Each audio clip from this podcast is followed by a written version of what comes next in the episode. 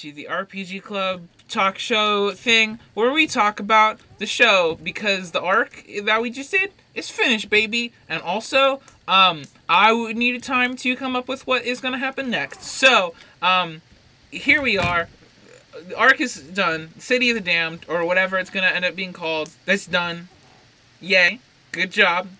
Characters are in a sticky situation, like they usually are. Um, and I would, I dare I say, I think it would be, I think it's been a good arc. And there's gonna be like a hundred arcs, maybe I don't know how many. But yeah. Anyway, hey everybody, how's it going? It's going on. Wait, Yay. Did you ask the audience or like us? I was asking y'all, oh Okay. but I mean, I, okay, actually, that's a good point. Okay, I'm gonna ask a question to the audience real quick. Nobody say anything. Give them a full five seconds to respond. Okay. So, get ready, everybody. Y'all, no, nobody, nobody fucking say anything. I am talking to the audience. So, hey, audience, how's it going? Oh, red. Yeah, okay, now I can see that. Yeah, yeah. Mm, mm, mm, yeah. Yeah, no, that does sound pretty hot. Against the wall? Yo, that's pretty wild. Alright, cool. I gotta get back to the show, but hey, we should talk about this more often. Okay, and now we're back. Hi. So now, I would like to ask you all a question that was, in fact, a submitted question. So, also, I should probably uh, say to to y'all and to everyone, this is to be a Q&A show where we uh, get user, I mean, I guess viewer submitted questions and answer them, but also we we've jumbled them up with our own questions and about from each other, so so that it, it's like more fun, I guess. I don't know, um, and also. Um, yeah, no, that's it. So we're gonna answer some questions. Some of them are from us, some of them are not, and there will be no way to tell the difference um, for any of these questions. So uh, the first question I've seen uh, is okay. This is a good one. Um, and again, these are completely anonymous, so there's no way to know uh, who asked them. Uh, so, for question number one, will Victor Heathcliff Heathcliff in parentheses fan favorite get more screen time soon? Um, ooh.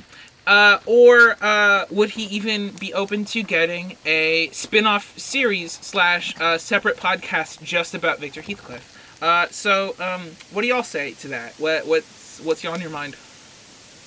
More screen No. time.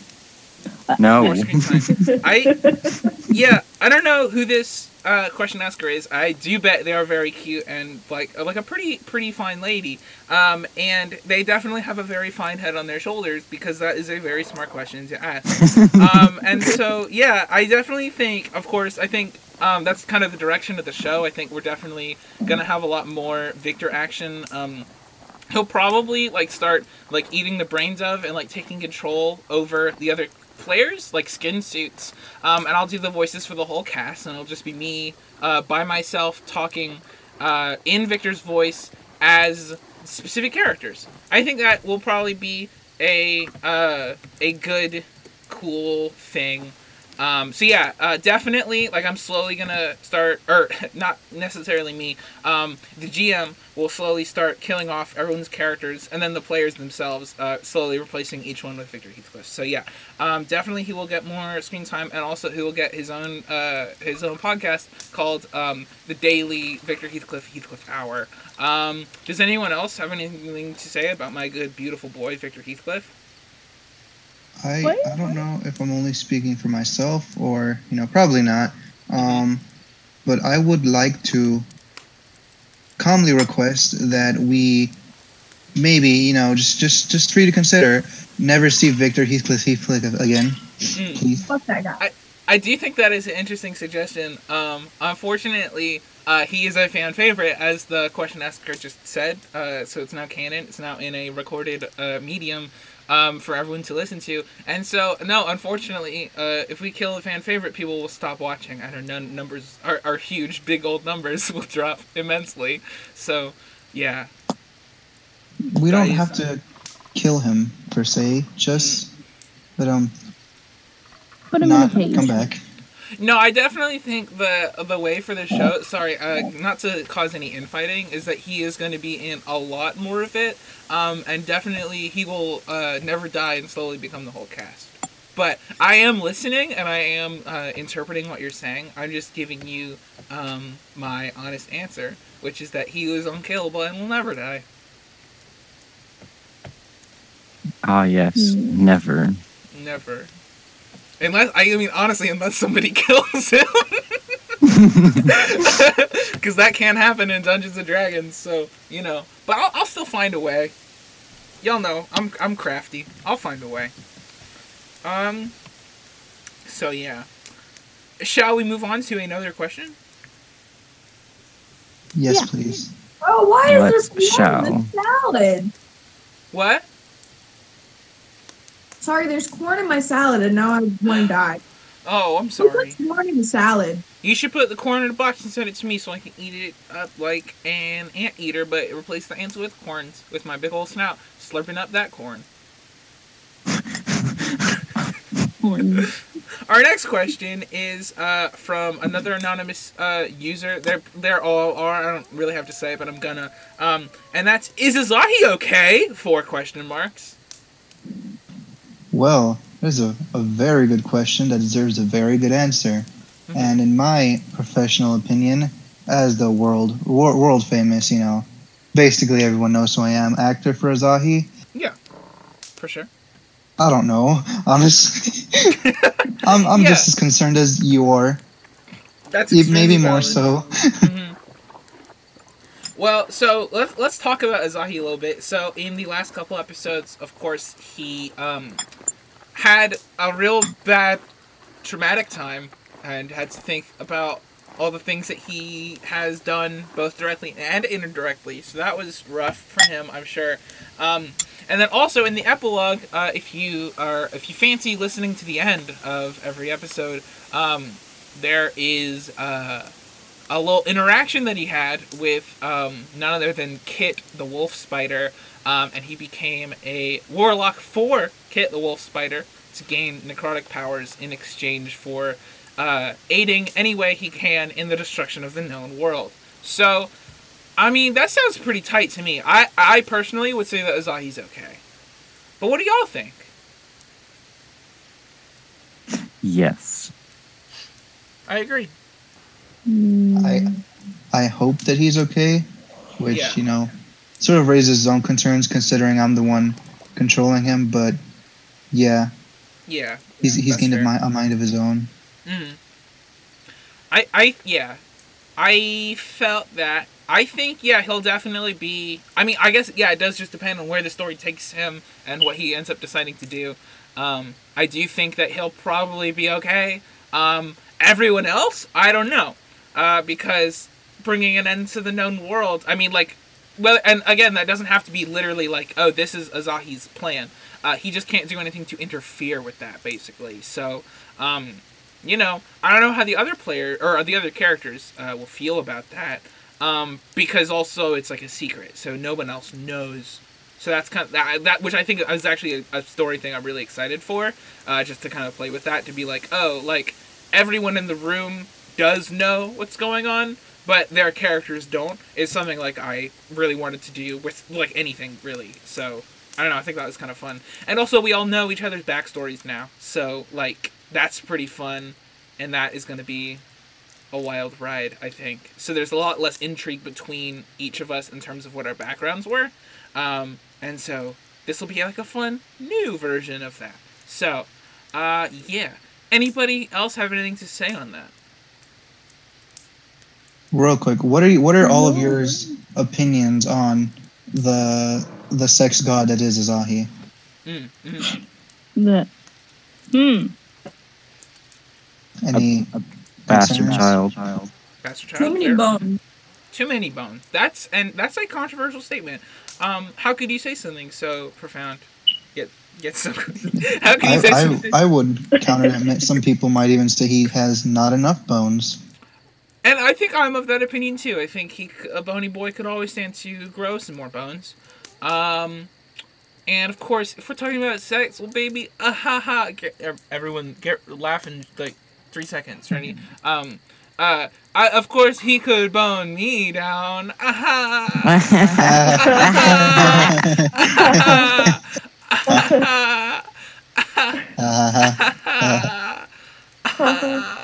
So yeah, um, that's a good yeah. Mm-hmm. Anybody else have any other thoughts on Azahi?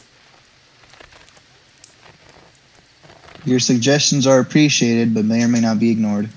Bastard. Um, let's see. Okay, this is a good this is a good question for everybody. Uh, will y'all ever do a stream? Question mark. Like a live one? Question mark. Is that something y'all would be interested in doing? Maybe. I mean, I'd be happy to do it. Yeah. I think I'd, I'd be into it too. Um, I have kind of thought about doing because like I know like a lot of D and D podcasts do like live shows every now and then. Uh, I think it would be kind of cool to at some point, as soon as places open up again, to kind of like host like at a stage space, like not like a big one, just like a small live show. I think would be kind of cool. Um, and do like a two hour like one off special and also stream that. I think would be kind of cool. Uh, because that way we'd also not only like are we all establishing like oh yeah there's an audience listening but also like there'd be a real present audience and i think that could be kind of fun um, but also it's true that like our recording sessions go for like a lot longer than they do like for the episode because like the uh i split the the um the two um episodes before the finale that was like six hours of total recording they each got split up into two uh two hour episodes so like i think we definitely if we were to do a live thing we just have to set a timer i guess um but those are i guess my thoughts on live stuff does anyone else have any thoughts on live television programming I would be down for it, but Mm. would could, could we consider doing it not live? Possibly dead, possibly half dead. Mm. I do think that I mean at some point that that we should do a reunion episode like that in the future where it's just our dead bodies uh, against some microphones. I think that'd be kind of sick. Uh, literally, there that would be a nasty situation for to, to be around. Um, and who knows how many of us will actually be dead or alive? Of course, at the same time, maybe uh, you know we'll all get lucky and we'll all be in the same bus when something happens. You know. Um, and they'll write a whole song about it. And it'll be called like the day that um, Dungeons and Dragons died. You know, because we we played it the best.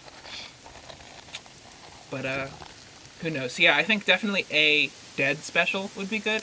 Actually, ooh, that would be really fun. Actually, for the um, not that specific scenario, which is grotesque uh, that I said as a goof, but um, like a an undead special for like uh like a live show on like Halloween or something. That could be kind of fun. You know. Be I think we should "Oh." dress up, but like, don't do a video. Don't do a video chat. So just specifically to spite the viewers. Valid. I, I definitely think if we ever do any live stuff, we should definitely dress up. That would be super sick. Uh, as your characters or not. Like, you could just wear a costume of anything. I just think it would be kind of fun. Um, because that's always just a good time. Um, but yeah. So, uh, any more thoughts on that, or should we move on to a different question? Question, baby. All right, Yeah. then.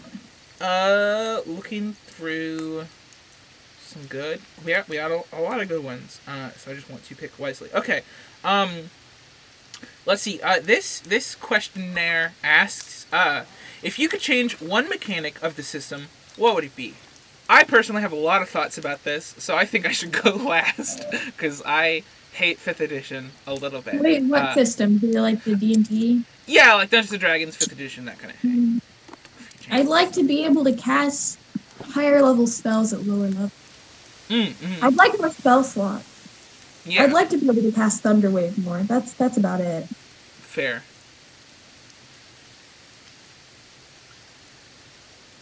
I I don't really know if there's anything about the current system I don't like because I don't even understand the current system. I just kind of do Fair, yeah. whatever I can and hopefully it works or Mm. it doesn't. Yeah. Yeah, I think with the current system, being a spellcaster is really hard. Like in terms of all the stuff you have to keep up with and in terms of the caps they put on the ability to cast spells, especially if your only thing is spellcasting. Like if you're li- like that's why one of the reasons I like multiclassing so much is because spellcasting is really cool if you can also do some shit that doesn't have like a stamina bar, basically. You know. Um, so like like I'm developing another I'm developing a system like a D&D like system it's a just a TTRPG uh, that will hopefully be out at some point uh, but I've been you know busy um, but uh like in that system like magic and like combat abilities and all that they all work on the same thing. So everyone has the same like limitations basically. So there's, there's like each ability depending on how powerful it is takes up a certain amount of either stamina or focus. And you have like a point system for that. And so when you run out you can just still punch shit like you know what i mean? Like you, you'll still have combative abilities and like spells or whatever.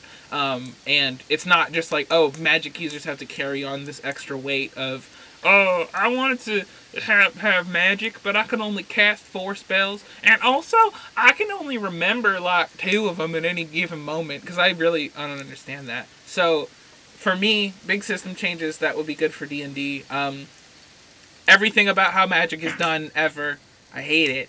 Um, and also i know i think i've talked about this in the finale uh, fucking AC as a concept is really goofy to me.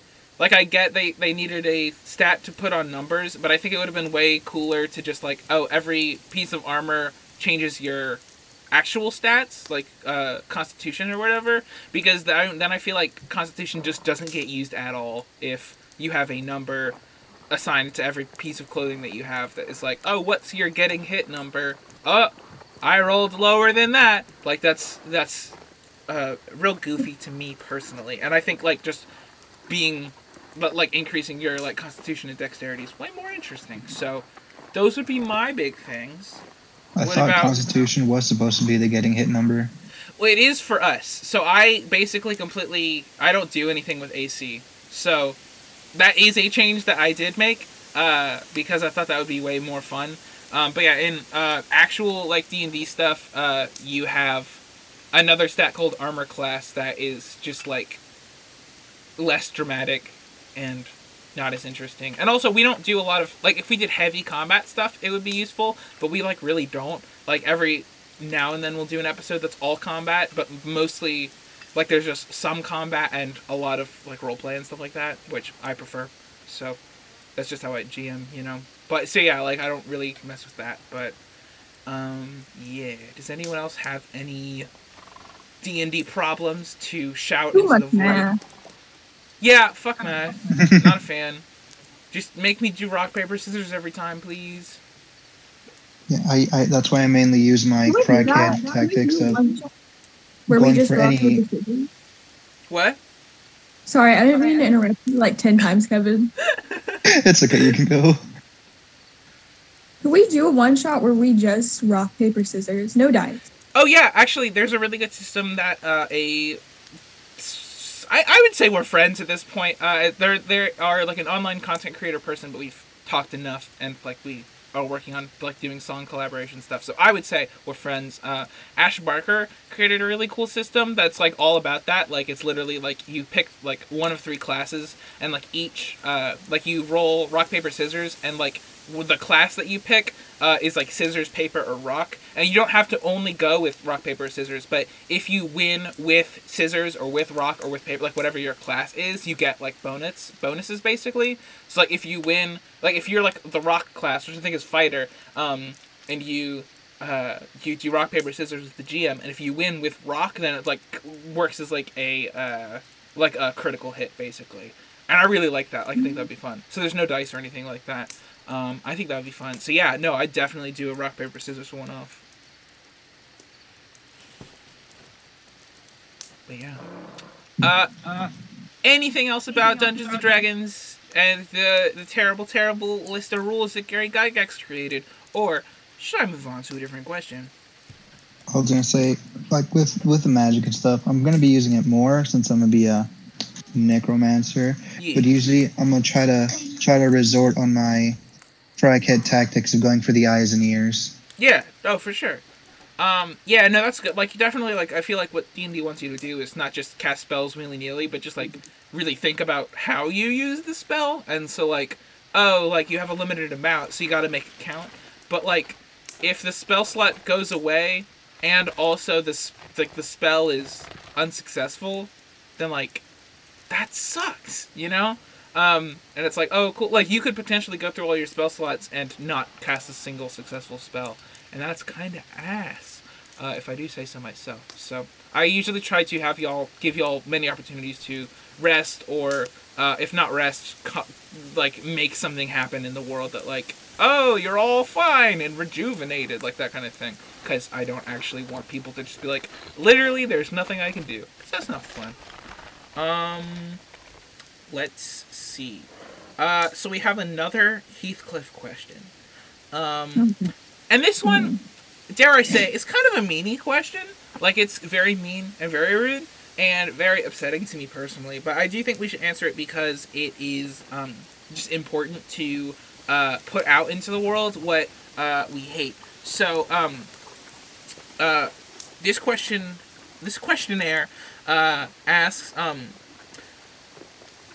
Wait, where is it? Oh yeah, I think I can speak for all the viewers when I say, why does Heathcliff have to exist? Um, and before I go into the real answer for this question, because there is a real question, um, I hope that you eat a salad with corn in it, and I hope you have a bad day because of it. That's what I hope for whoever asked that question of It's why does actually a really good salad though. Yeah, no, actually I bet it Corn is pretty side. The corn was really gross. I don't But- know why there was.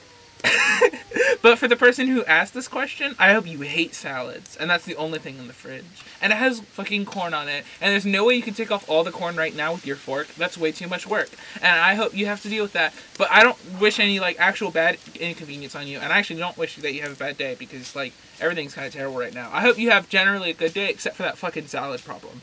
Um, so that is Have what I'll say first. What? Have you seen the video of the guy who makes the machine that picks the tomatoes out of the salad? Oh my god, a legend? I have not Mhm. seen that. Why would you want Oh. tomatoes out of salad though? This is the best part of the salad. I mm, I like salad. I, I I like tomatoes on sandwiches, and that's kind of it. Sandwiches and like pizza and stuff. Per, for me personally, uh, like it has to be around something warm for like the cold, ooey ooiness of a tomato to like have. I, I, here's the thing. I've been weird about tomatoes my whole life, and like only in the last couple years have I been able to eat them. So I've come a long way. Um, People who still- can't eat raw, like big tomatoes or Yeah, and I am I'm weak. I admit to that because I cannot eat. I cannot just chomp down on a big old tomato. like the big Um, one. Yeah, and I'm sure I'm sure it tastes good to some people. It just feels very gross in my mouth, and I'm not a fan. It's a weird uh, texture. And fucking cherry tomatoes is literally a demonic presence in my household every day. What do you like? yeah. Do you not like the taste or is it the texture? I Or is it just either I th- I think it's mainly the texture, but with cherry tomatoes, everything I don't like about tomatoes is concentrated into one bite, and that is the rudest thing that um, God has ever created. So, um, I do think that They're was. very I think I think cherry. T- yeah, I think cherry tomatoes were put on this earth to spite humanity. Um, that said, uh, I will. We can actually answer the question, uh, uh, which is uh, why does Heathcliff have to exist? Um, and I do have an actual answer for why Heathcliff has to exist. Um, and that is I don't know if y'all have ever heard of a, a little a little ditty called uh, Weather, Wuthering Heights. Uh, it is a classic British literature book that um, I had to read in my last year of high school, uh, and it absorbed like three months of my entire life of reading and analyzing this book. And it is a hot piece of trash, and I hate it. And it is just a really shitty book that uh, is it's like does everything I don't like in books, which is one, it's just about rich people and their problems. There's step one. Uh, step two, um, all their problems are stupid. Uh, that's a big one. Uh, uh, step three, um, literally it's just them talking about things for hours. And it's not even like with like uh oh it's like um like with uh, frankenstein or whatever where it's like oh every other chapter is just a weird rant about nature or whatever for no reason that's just in the book. Because it's not like it's not like that at all. It's just like oh cool. I want to talk about what I'm going to do today, and it's just about the revenge plot of these characters. But anyway, um, not only is it bad and dumb, but the protagonist is named Heathcliff Heathcliff, uh, and he was the main inspiration for Victor Heathcliff Heathcliff. Um, and he uh, is often like associated with being like, oh, he's one of the most like tragic, um, uh, like protagonists of all time in literature and stuff. And he's literally just a horrible, shitty, shitty person, and I hate him. Um, and uh, like l- literally his whole thing is just like I want to, uh, I'm mad because uh, my older brother was mean to me when I was growing up, and I gotta say, like as somebody who's also uh, dealt with shit, it's it's really he's really didn't have it like all that bad. Like he had to sleep outside, but I mean like he had to sleep in a barn, which that kind of sucks. But like other than that, like the worst thing that happens to him in the book is like his brother throws a brick at him, but he catches it and he's fine. Like he's literally, he anyway. Um, so and, and I'm going off on a tangent, and I shouldn't because it doesn't really matter. But uh, basically, he has a lot of really terrible qualities, but everyone overlooks that because the character is supposed to be like super hot, and like all, all the like horny English teachers are like, oh my god, he's so like dreamy, and like he's so like um he's everything I could ever want, even though he's like a horrible abusive piece of shit. Um, and so I was like, okay, I'm gonna make I'm gonna have a character that has all the same values and everything, except I'm gonna make him an ugly, terrible, loveless little fart of a person. Um, and then his first name, Victor, is from Frankenstein, who I also feel the same way towards. Like, people love that protagonist, but he is a, a right nutter bastard who just puts himself over everyone else and also marries his, like, sister, which is super weird. So I took a lot of things from there and I created Victor Heathcliff Heathcliff. And he was actually supposed to just be a one note character. And I, I thought y'all would kill him in the um, episode 5, I think, which is the one that we do not speak of because the audio quality is so wild. Um, and, he's in that episode, and he's a like like I thought y'all were just gonna like kill him, and then he didn't, and I was like, okay, so I'm gonna make him extremely important because I really liked the voice. Um, and then also uh, one last thing, so I will stop talking so other people can talk. Um, a really big inspiration for him was uh, if you, you please check out this webcomic. It's called uh, Hark a Vagrant. It's so funny, uh, and it's basically just like little uh, tiny squat Englishmen yelling at each other. Uh, and it's uh, it's it's like they talk. They actually have like a few parody like comic strips about like Wuthering Heights and also just other like British literature stuff. So if you're like me and you absolutely hate British books and British characters and all that, check that out. It's really good. Uh, so yeah, no, for sure. Please, uh, please check that out. Does anyone else have anything to say about Victor Heathcliff? I think that's the last question about him before we can bury him forever. I have something about him. What's up? I think he's great. Valid. I think he's great too. I think he's just a trash man with that kind of trash charm that only trash people can. hmm And his vo- his emotions are very valid. Yeah. Um, no, actually, like I thought it was kind of fun with uh, in the last couple episodes we did, where like you kind of see some heart, like he's like actually a person who has thoughts and feelings and stuff like that, um, and he's kind of figuring that out. So I would like to have some positive character progression for him throughout the show. Um, but yeah, it is true he was born out of hatred, but now I love him and he's my son, and I um, I love him and his um, no reason boners and uh, all that.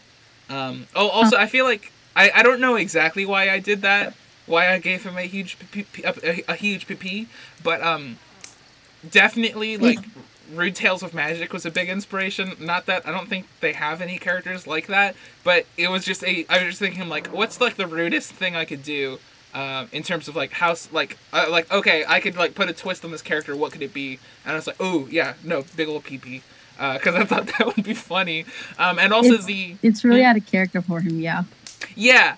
Um, and I also like I had this thought and like, okay, he has to have one good quality. So I was like looking through like what's the one thing that everyone loves about the character like Heathcliff Heathcliff in Wuthering Heights. And he's like there is like an eighteen there's eighteen pages in the book about how he has sex.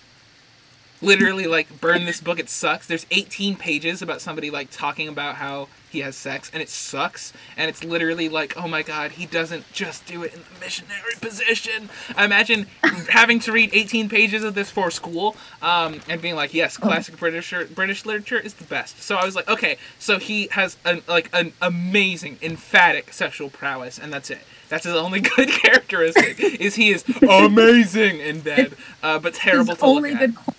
This dude. fucks. Victor. Heathcliff fucked. oh, Victor Heathcliff, Heathcliff definitely fucks. Uh, not. It's been a minute though. I feel like because he's so repu- repugnant. But um, you know. Yeah, I mean, he de- can get it. yeah, he he he is not welcome in the I, Virgin I Pride would not. Society. Oh. yeah, Yeah. I don't Um, feel like he should. I don't. I don't. I don't like it. He's. he gives me bad vibes. Yeah. That's all I'm Bad gonna bro, you rather keep. Nah. What, sorry, you cut out a bunch. What did you say? Oh, uh, I was gonna say, are you mad, bro? Because it seems like he might have more sexual prowess than you. I mean, that's fine. I don't have. I, I have nothing to prove. yeah, he he can definitely get it a lot harder than me. Uh, but the the Oh. thing is though, Oh no, I was saying that who were you saying that to? Kevin. Oh, well, I think that it goes for all of us ultimately. I don't think anyone could compare. Oh my god. Uh, in in the canon, we've already established it that God God Himself had to nerf Victor Heathcliff. Like, and by, what I meant by that is everything else about him he had to make horrible uh, to counteract for his one emphatic feature. so, it's like I, I can't let this man suffer the whole way. You know, gotta give Yeah. him something. Yeah. Like I like to imagine they were creating the perfect person, and then God was like, "Whoa, whoa!" and he just like turned every other die, every dial way down except for one, all by accident. Um, and so yeah, so he's a, a legend, and also of course you know he's a vampire now, and the vampirism vampirism only made him worse. You know, only made Oh. him way Oh. way better. I Victor wanted to ask- Heathcliff is a Chad. Yeah. So, wait. Uh, I do have a question about that. I have my own question. So, he's a vampire, right? But Yes. he aged. Are he vam- did age. Yeah. vampires immortal in this world, or So so yes, that's kind of the thing? Yeah, so they are immortal in this world. The only reason he was able to age 50 years is because it was like through supernatural means. Like he got 50 years of his life taken away. Uh, so he, he was artificially aged. Other than that, though, he shouldn't age anymore. Um, All right, Yeah. all right, that makes sense. Yeah, I Victor got you. Heathcliff's a vamp. What, since when has he been a vampire? Uh, it happened at wrong. the it happened at the like the monster prom, that thing. Oh, He, I uh, was okay. Yeah, no, it's good. He was inducted into vampirism by some like frat vampires, and he did a keg stand off of a human neck, uh, which is kind of sick. Not gonna lie. Um, if you're a vampire, highly recommended. Um, that's a cool. That's a that's a sick ass thing to do. um, so yeah, so that is when he became a vampire. Then, um, and he was he was trying to party out his sadness, but it wasn't working. Uh, so yeah, now he's just a vampire forever. Um, anything else about Victor? Yes. Uh, real quick. Yeah. Um. So, truth be told, when you added all that really emotional stuff, uh, person, uh, that a lot of what uh he said, like Mhm. what you added for him, is something that I can really like on a personal level, Oh yeah, one hundred percent. just uh based off of uh really really ba- the worst parts of like uh people the kids at my school were not good kids Mm. i mean it wasn't their fault like they were they were you know 12 and younger Yeah. and then they had like uh not probably not good home life and so Mm. they probably just decided to take out you know their stuff Yeah. on other people, on other kids, and one of those other kids just tapped. Uh, but I don't know, just like the stuff that you add for him, him was something that like I just connect with. Yeah. Okay. so cool. Like yeah. that. No, for And- sure. And so now he's one of my favorite NPCs. Good. I love that. Yeah. No. Uh. No. One hundred percent. Like when I was saying like, oh, like been hated all my life, like all this stuff, like everyone like kind of has put me down, but y'all have hated me the least. Not to get too real, but 100% like that was like just me speaking to y'all kind of thing. Um, not that y'all hate me at all, I would hope. Um, but like that was they very like, hey, this is like literally like the healthiest group of friends I've ever had because I've had like um, not like in the last couple years, but before that, like some really toxic, bad friendships that led to a lot of harm and all that, and also just like absence of friendships, that kind of thing through like elementary, middle school. So, um, like yeah, one hundred percent like wanted to do that like found family thing. I think that's probably gonna be a big old theme. So yeah, no, Found Family is one of my Can't favorite. have a queer D and D podcast without found family. Exactly. So yeah, um, for sure. So yeah, that is going to be a big theme uh, that we're going to explore, and I wanted to explore that with Victor um, as he slowly learns to become a better person through spending time with his new friends. I think is will be a really cool thing. Uh, so yeah. Um, but he'll always be like, and also that, that was another thing. Is like why, like in that scene where like he's having that huge conversation, and everyone hugs him, and then he gets a big old haha boner. Like that wasn't just to be haha bonery. It was also to like, um, be like, okay, yeah, like he's changing for the better. He'll never not be Victor though.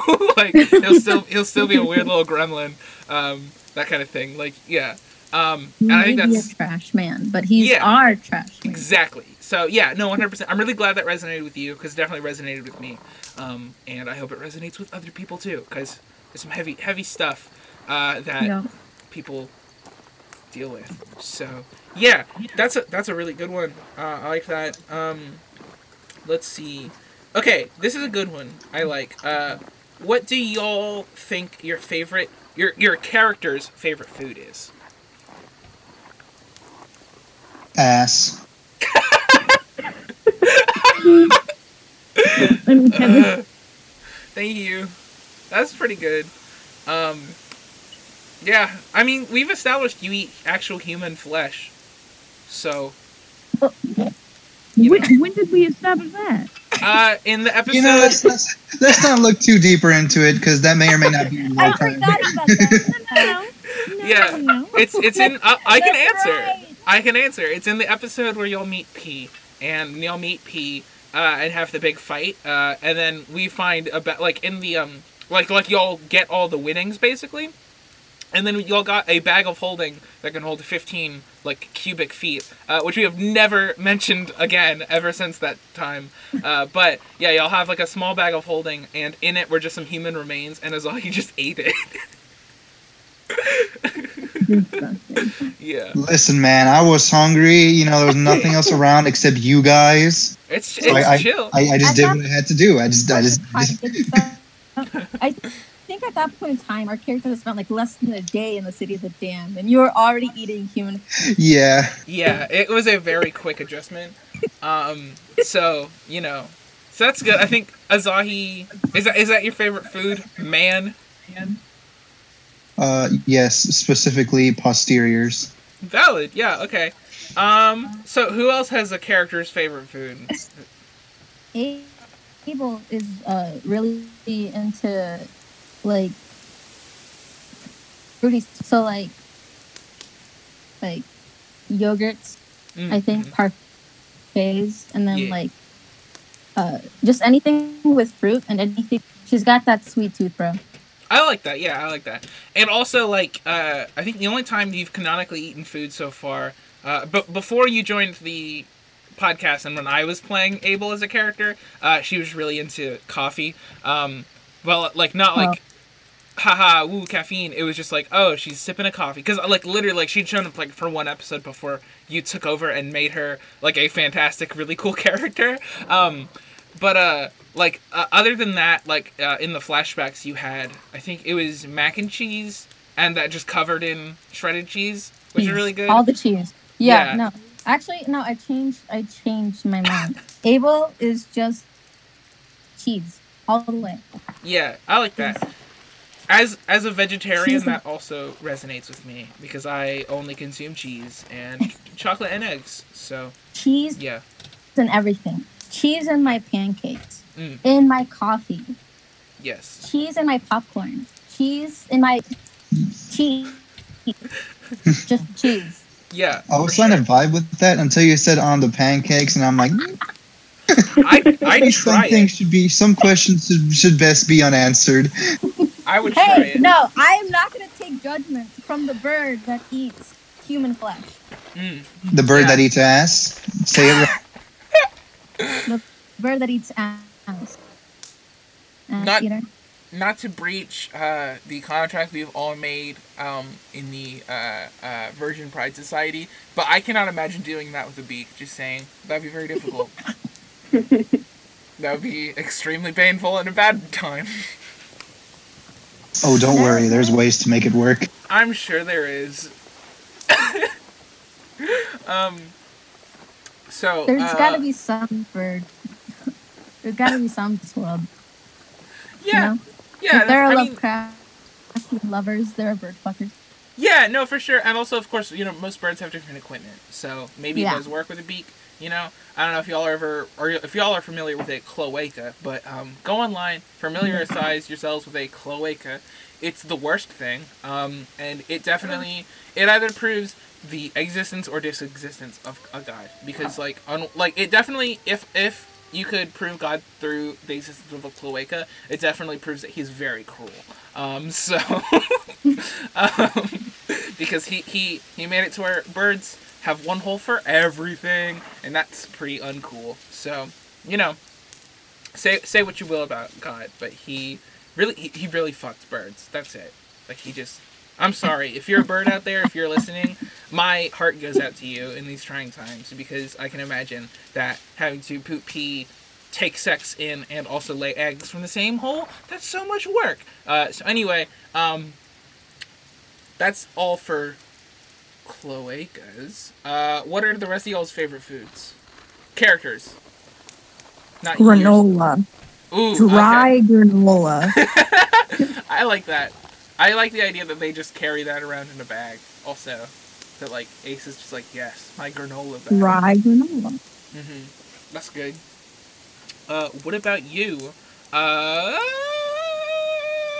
Becca. Me? Yeah. What's your what's your what's uh, Sister Grey Owl's favorite food? I I feel like Gray Owl like ice cream.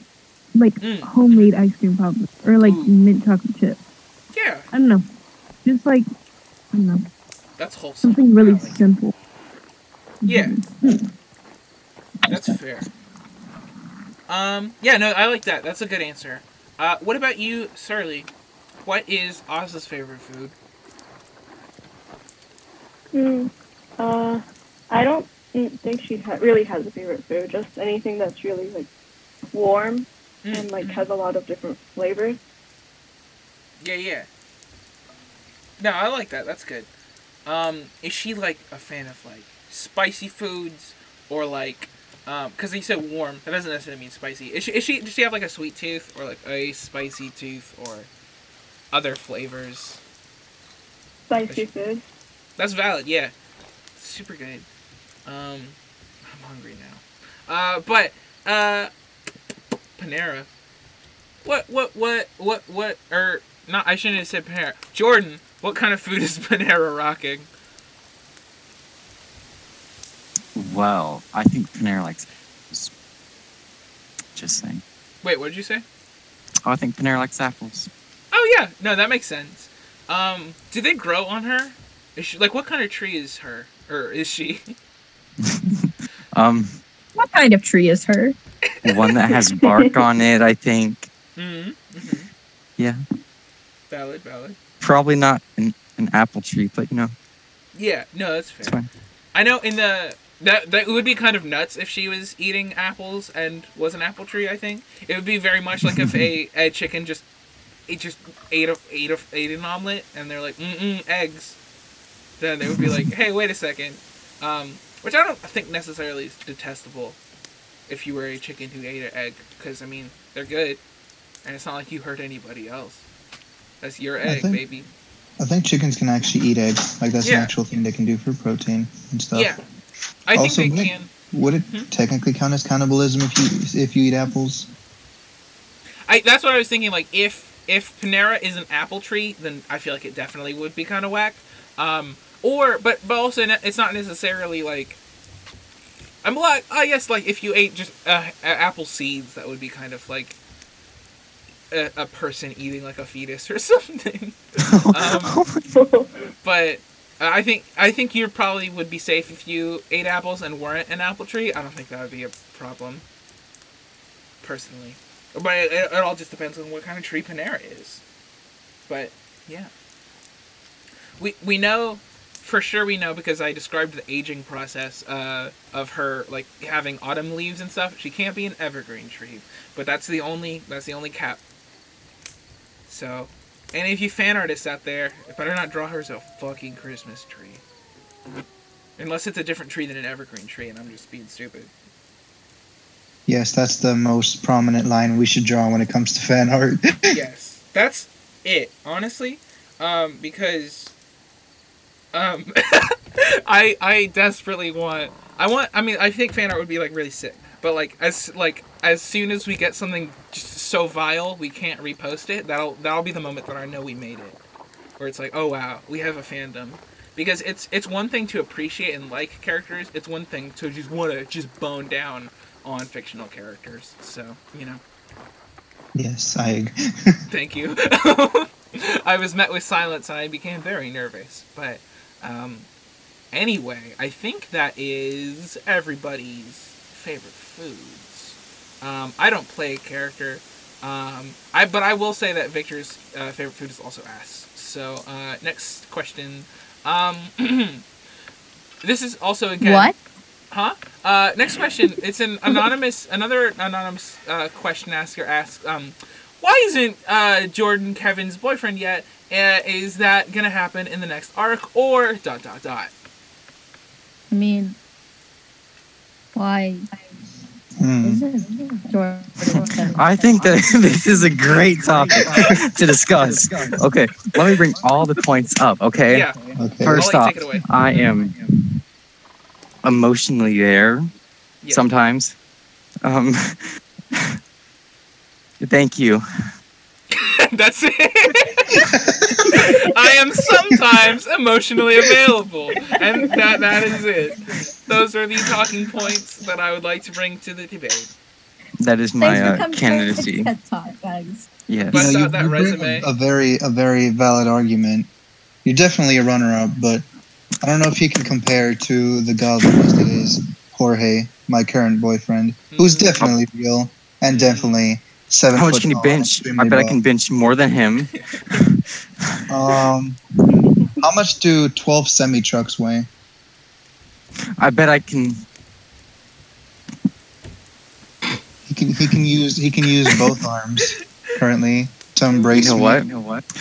I didn't need this. I can't believe my crush is attacking me. Damn.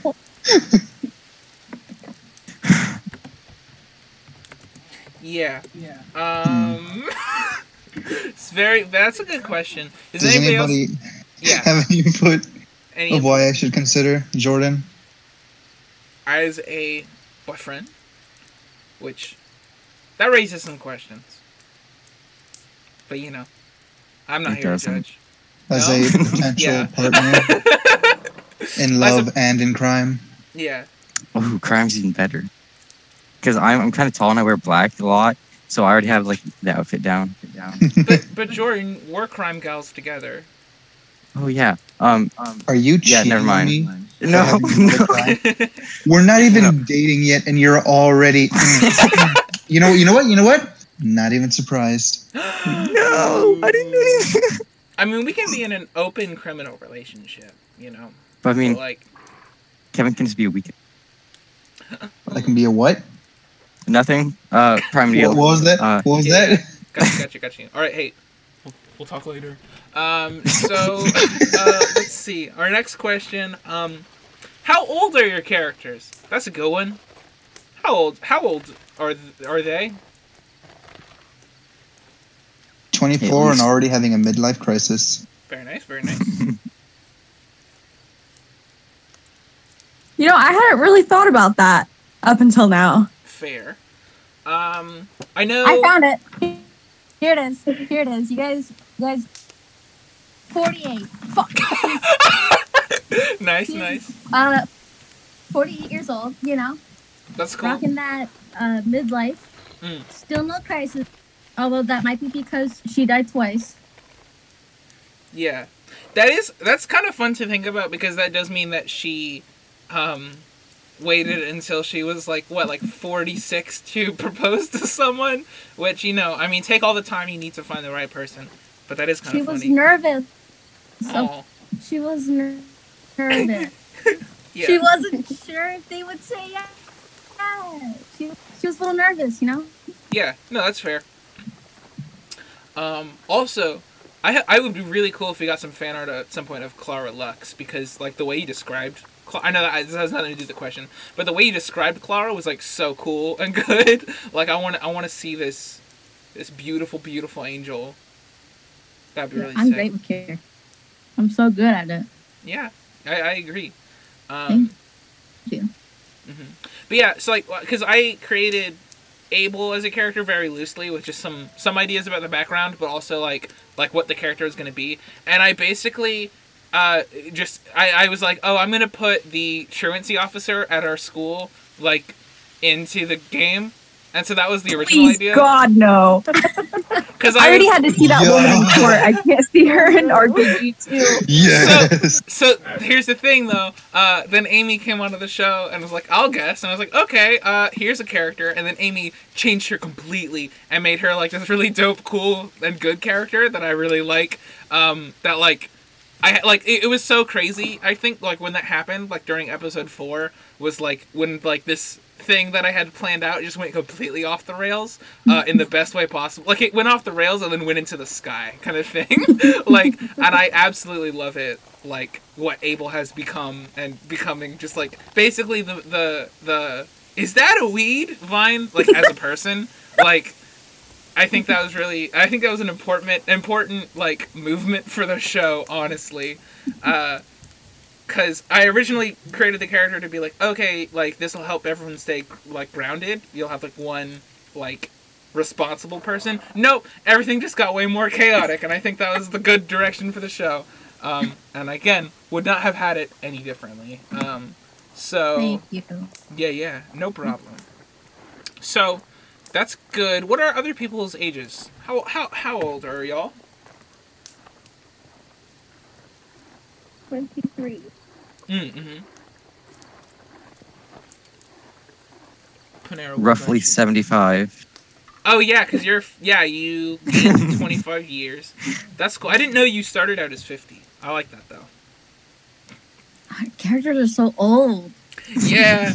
Um. And I also uh like I know Second was 19 before, and so Second is now 69, which I love. Cause, cause like that's wait, hold on real quick. Is that the se- is that the sex number or the weed number?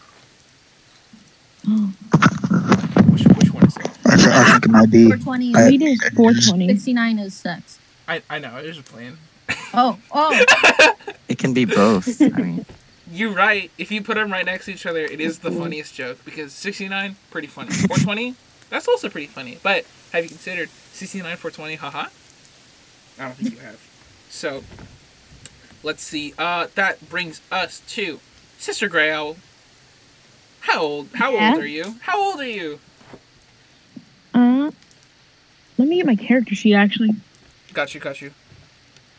We're just we're establishing the canon with this Oh, I question. can. We are Mm. create. We are world building. We are She doing a whole lot of work. Yes. I read her weight as her age real fast, and I was like, hold on. Whoa. Oh, she is 27. okay. Cool. Wow. Okay. So she, She's she, 27 and uh, Wait. Are you sure she's twenty seven? I thought she was a lot older. Oh, wait, yeah, you're right. Hold on, that's the wrong character sheet. That's not Yeah. her. That's my Okay. other. Sorry, I have quite a few nuns. she's No, no, no, 27 and she's into 48 year old woman. I see. Hey. I see you. as- hey. No, she's, I think, just as in, I mean, No. I got nothing against it. Yeah. Hey. Some people like milfs. Yeah. So- and when I say some people, I'm including myself in that. Nothing. No, just kidding. Nothing against it. No, I I'm good. think she. Oh, wait. The heart no, wants what the heart wants. Exactly. She's 50 years old. Okay, that makes more sense. So Okay. 48 and 50. That yeah. So sorry wow. that I have different. It's Mm. literally it's super chill. Don't worry about it. I was just like, wait a second. it was a very Kazoo Kid kind of moment. Um, so now that that is out of the way, let's see. Um, okay. Uh, favorite moments so far. Oh, Krampus. Cr- Ooh, yeah, like that's valid. Just like, what about which part with the Krampus? Like the Krampus is, or like the ultimate abjured Krampus thing? I don't. I don't even like the Krampuses in general Mm, hmm were really funny, Thank you. but like I also liked the boss fight a lot. But yeah, then I also liked the throwing the flower at the car. I thought that was fun. that was good. I liked that a lot. Um, does anyone else have any favorite moments? Can I just say the whole thing? Oh, The whole thing. valid, extremely valid. Yeah, but n- nobody, nobody else I- can say the whole thing. Uh, I, I actually really liked the episode that you guys had with the party, and I really, uh, I really wish I could have been there with. Oh, Ah. yeah, that is a really good parties- Episode, Parties are great, man. yeah, uh, I had a lot of fun running that. It definitely won't be the last party, cause Yes. Yeah, because like the sy- there's a lot of fun stuff with the system that I created, like uh like a random eh, like NPC generator kind of thing that I like worked out and like all that stuff. I definitely want to keep using that because that was really fun. Um, and also like the bottom top uh, verse cup thing. Um, depending on where the next party is, that might still be possible. I don't know, but that'll definitely like definitely more parties for sure. Um, yeah. Maybe Favorite I can finally find true love. Also, mine was also like also the Krampus one, specifically just the interactions with so- with uh, Super Krampus Mm. and the emo Krampus that I just I just shot him. no remorse, executed him. Yeah, that was really good. I like that. That was a fun Uh, encounter. When Shirley was like, "Okay, but what if you didn't kill me?" And it's like, "Oh shit, you're right. What if I don't?" Yeah, And then that you was said, yeah. in the distance, I, I fucking Bill. That's one of my favorite. Uh, I Oscar didn't know that was an option. Yeah, that's a good. I like that one a lot. Um, I think I definitely. Ha- I know my favorite moment. I think. Um, it was. It's probably like so far. Um, like I- obviously like the the the finale was really cool. Um, like just like how everything uh like worked out in that. Like I feel like my favorite moment was definitely um probably like the whole battle with the lich uh or the uh the um the priest that's what it is the priest. Like that whole fight with that creature i thought was really cool and also like it it did everything i like about fights in d&d which is it's not emphasizing how cool the the punchin is or like the guns are or whatever. It's all about like the spirit of everyone. Like everyone in real life i think was mad at the priest uh through like their characters. And so it created like this really cool atmosphere of like togetherness. And like also like everyone like like like your your players like y'all in real life like witnessed this all together uh but the characters themselves didn't. So like you were all like saw everybody's deals and like continuing to fight like knowing everyone's like past or potential futures and stuff like that like together was just like this really i think powerful moment to see that happen of like oh yeah like it literally like we're still we're we're homies we're good moving on we're gonna kill everybody um also, uh, and you'll everyone will see like when the episode actually goes up, uh, the music that I chose. We don't have rights to it, but it was really good, and um, uh, I, I it was the uh, one of the theme songs from Katamari, uh, "Lonely Rolling Star," uh, which I, I had been using like every. It's a song that plays every time like Bread Bowl and Panera have an interaction, basically, because this is kind of like a reunition or like a reunion thing for them. Um, so like when, once they meet, that song plays, and it plays through like the first half of the whole fight, and it's really cool.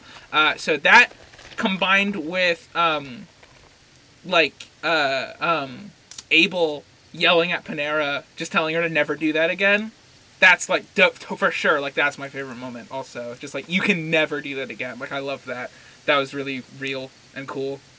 Of just like literally like do not sacrifice yourself. That's not fair to us. I thought that was really cool. Um, so yeah. hey man, I'm just Abel's just been, you know. yeah, no, Abel is uh, once again an absolute legend. Thank you. Um, and also you're a good improv person, improviser. There we go. So I thought that was cool. Um, Thank you. yeah, for sure. Um, what are some other people's favorite moments? That's a good question. Uh, so this might sound a little bit crazy, Mhm. but one of my favorite moments, also other than the party, Yeah. uh, was honestly it Abel dying because that was really like I, I got scared really quickly there Mm. for a minute because Mhm. I, I was really worried that Abel was actually gonna die and then I wouldn't be able to like continue Yeah. the campaign. And then her coming back and then figuring learning that she has like uh, multiple lives, which I'm assuming do all characters have that? Uh, yeah, every character does Yeah. have uh, multiple lives, but uh, each each of y'all, uh, you might see this at some point. Uh, uh, if you start to lose lives, um, it's gonna be different for everybody. Like nobody's gonna have the same like oh Abel sees like a mysterious deer in the void kind of thing. That's an Abel only thing. But yeah, sorry, continue. Yeah.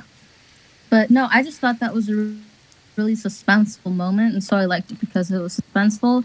But at, during, I was actually worried that I wouldn't be able to continue the campaign with you guys, Yeah, knowing that I can still. It's probably just because of like the pure uh, panic Mhm. energy that it gave. Yeah. No, yeah, no, for sure. Like, Yeah.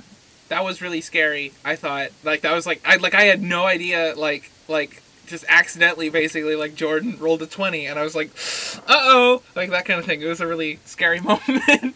um, but uh, like, yeah, and also, um, just letting you know that, like, if Abel dies, Amy is still there, so you'd still play a character. It would just be a different character. Uh, if, Um, really? yeah, no, for sure. Yeah, you're. We're not. We're nope. Like nobody's going anywhere. We're not just gonna be like, sorry, uh, you can't do that. Uh, will just like find a new character, like find a way to work you in as a new person, basically, if that happens. Um, but like Abel, because like Abel's death, if it happens again, uh, like like permanently, um, I mean that's gonna have its own weight, you know.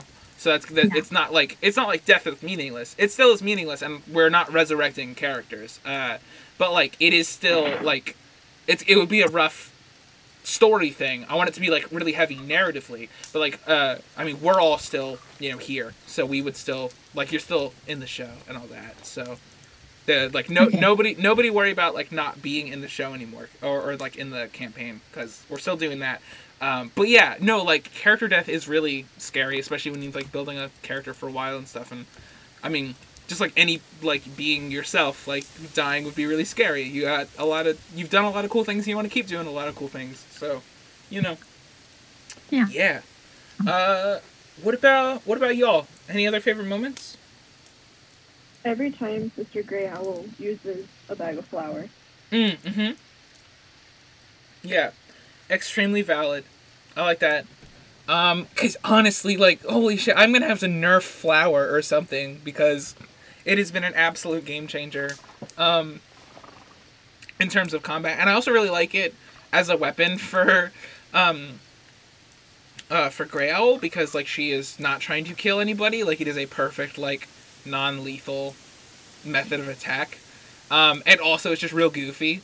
And I feel like like I never prepare for flour to be a problem uh, in my encounters because even by now I'm too dumb to think about. Mm, but what if flour gets thrown at it? Um, and I feel like in real life, like that's what the monster, like no no monster, no anything is preparing for flour. Like it's a very like David and Goliath kind of thing to work in, and I really I really like that. So big fan of the flour scenes.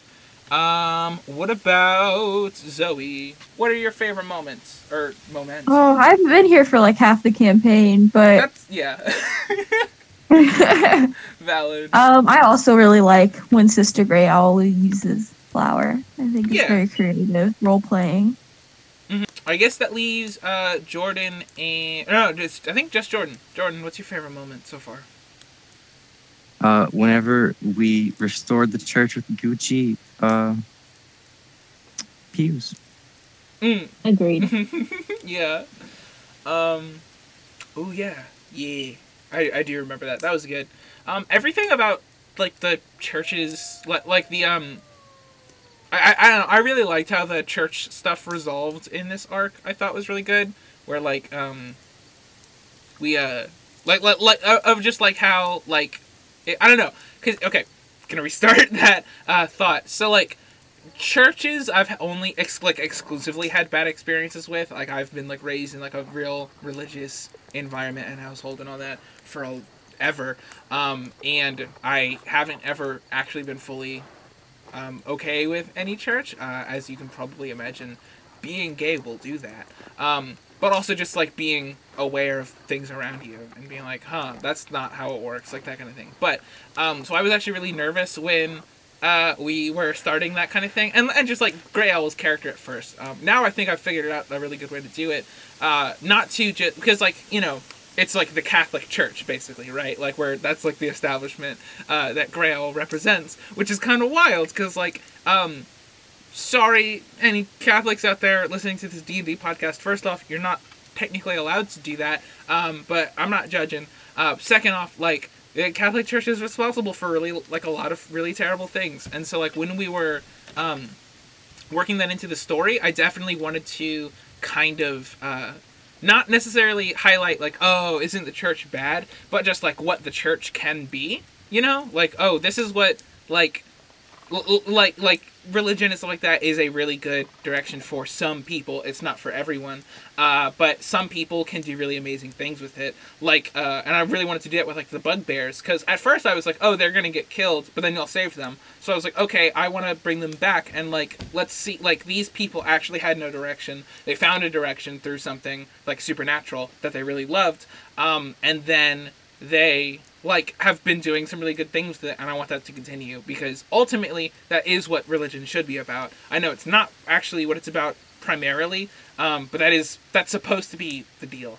Um, and so I definitely I think it's really cool that we got to explore that, especially as a group of like composed of like agnostics and pagans and stuff like that. Like I don't I don't know the religious leanings of everybody, but I'm gonna guess not super Jesus oriented.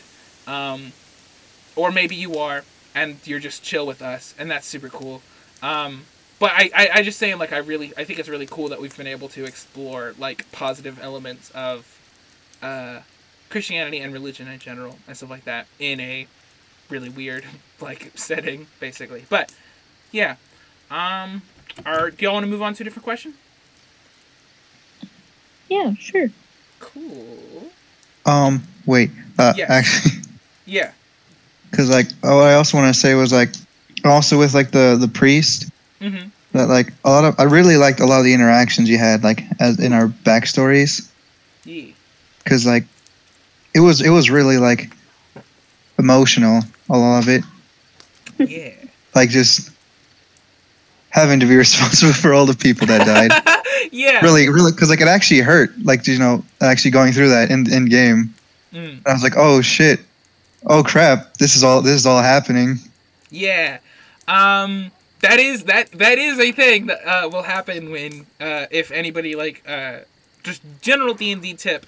Uh, if you have your character's backstory be like really sad and tragic, um, if the GM's any good, they will work it into the story, and it will be very difficult for you. So, uh, but yeah, like that that was a super like emotional. I mean, your scene especially. Actually, uh, that's probably also one of my favorite moments. Just to go back real quick, um, the moment that you get, that Azahi gets his stand, and also the moment that Azahi first summons uh, chickens, like uses avian assault, like it was like so rad. Like I really liked that. Um, and I, I I knew you were gonna get your stand. I didn't think about using avian assault like to distract people.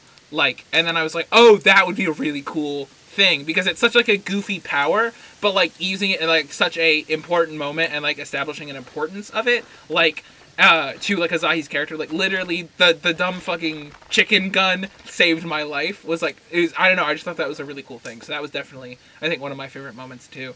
Um and everything between you and your brother was really cool. Um so yeah. Uh and that like it, it actually hurt whenever he like like the way you described it just like the way he like he left the world like angry. Like oh I was like god damn you really went for it. I apologize. it was it was no it was like it hurt but it was really cool just like how it went down. Like Yeah, s- from a story standpoint. Mm-hmm. No, from yeah. player, it sucked ass. But like from, the, from like the writing, like it sucked ass to experience that. But like from like the actual story wise, it it was it's really it was really cool.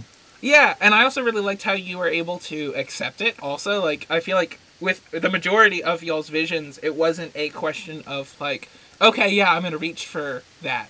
Um, it was mostly a question for like, okay, no, like that's it's not okay, but like I am working through it, and I don't need your help, kind of thing. You know what I mean? Like I thought that was kind of cool. Not that like I don't need anyone's help because you have your friends, but you don't need like literally a draining force of energy's help. Like you know what I mean? Like um, a metaphor can probably be found there. Yeah. I don't know. I'm not that smart. Um, but like I don't know. I thought that was really cool and like especially like your interaction with like uh like I don't know, maybe he won't forgive me, but like I will. You know, like that kind of thing. I don't know. I thought that was cool. Um so, uh another question uh, that I think would be uh, this is a good segue to uh, how much of your character's visions did you expect to see? What do you mean by visions? Uh, I the I, I think probably the um the the st- like the stuff we saw in the wormhole thing, you know, like like the, the stuff that the the priest of the worm showed us. I think.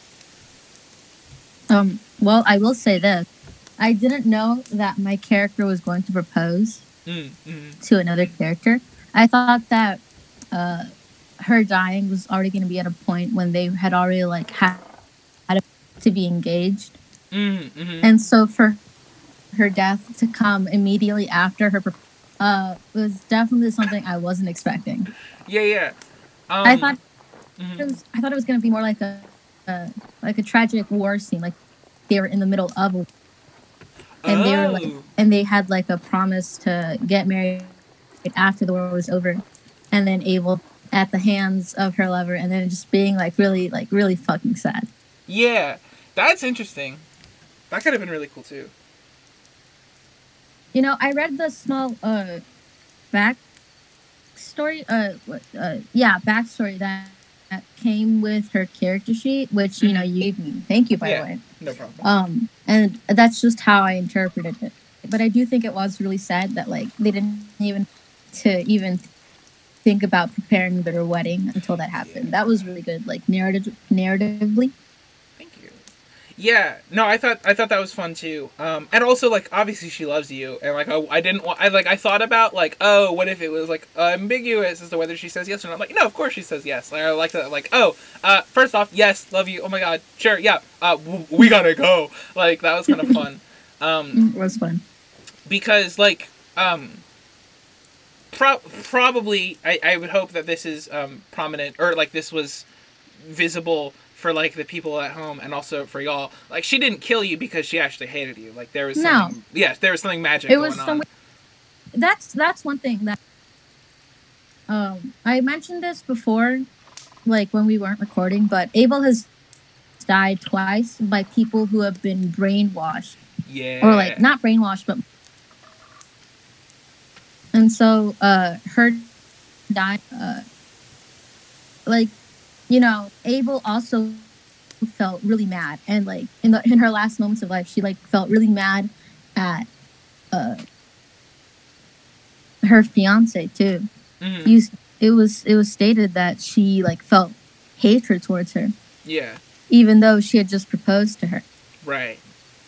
And so you know i didn't i didn't misunderstand it when it was said that that she was murdered by it. And i honestly don't think that uh, uh abel misunderstood it either and that's why like right after uh right after uh panera killed her she didn't like she didn't like get into that why'd you do that because it already Mm. happened yeah oh that's and that's so that's good. why yeah i know i feel like that's just a thing that her character understands i feel like she, she understands you know that sometimes people uh, get under a really bad influence and then they do stuff that they know that's not and that, that's why like she didn't like really flinch about it and she, she just picked red bull up and she was like all right let's go let's go stab the thing Yeah.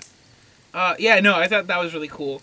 Um, and like, yeah, no, like the thing you said though about like, uh, okay, like, uh, I've died two times and both times have been from people that loved me and also couldn't control their actions. That's fucking terrifying. That's deep as hell.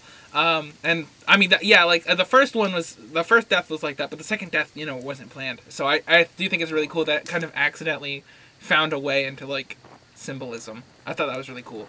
Um, so yeah, big, very big, cool. What was the question? Yeah. I forgot it. Um, Oh, oh, uh, yeah. Okay. So, um, let's let's uh, bring the attention over to um, I I'd say like uh, um, Surly and Kevin. Uh, I think y'all should answer this one. I mean, I, everyone's gonna answer it, but I think y'all should kind of answer together just because y'all's visions were combined.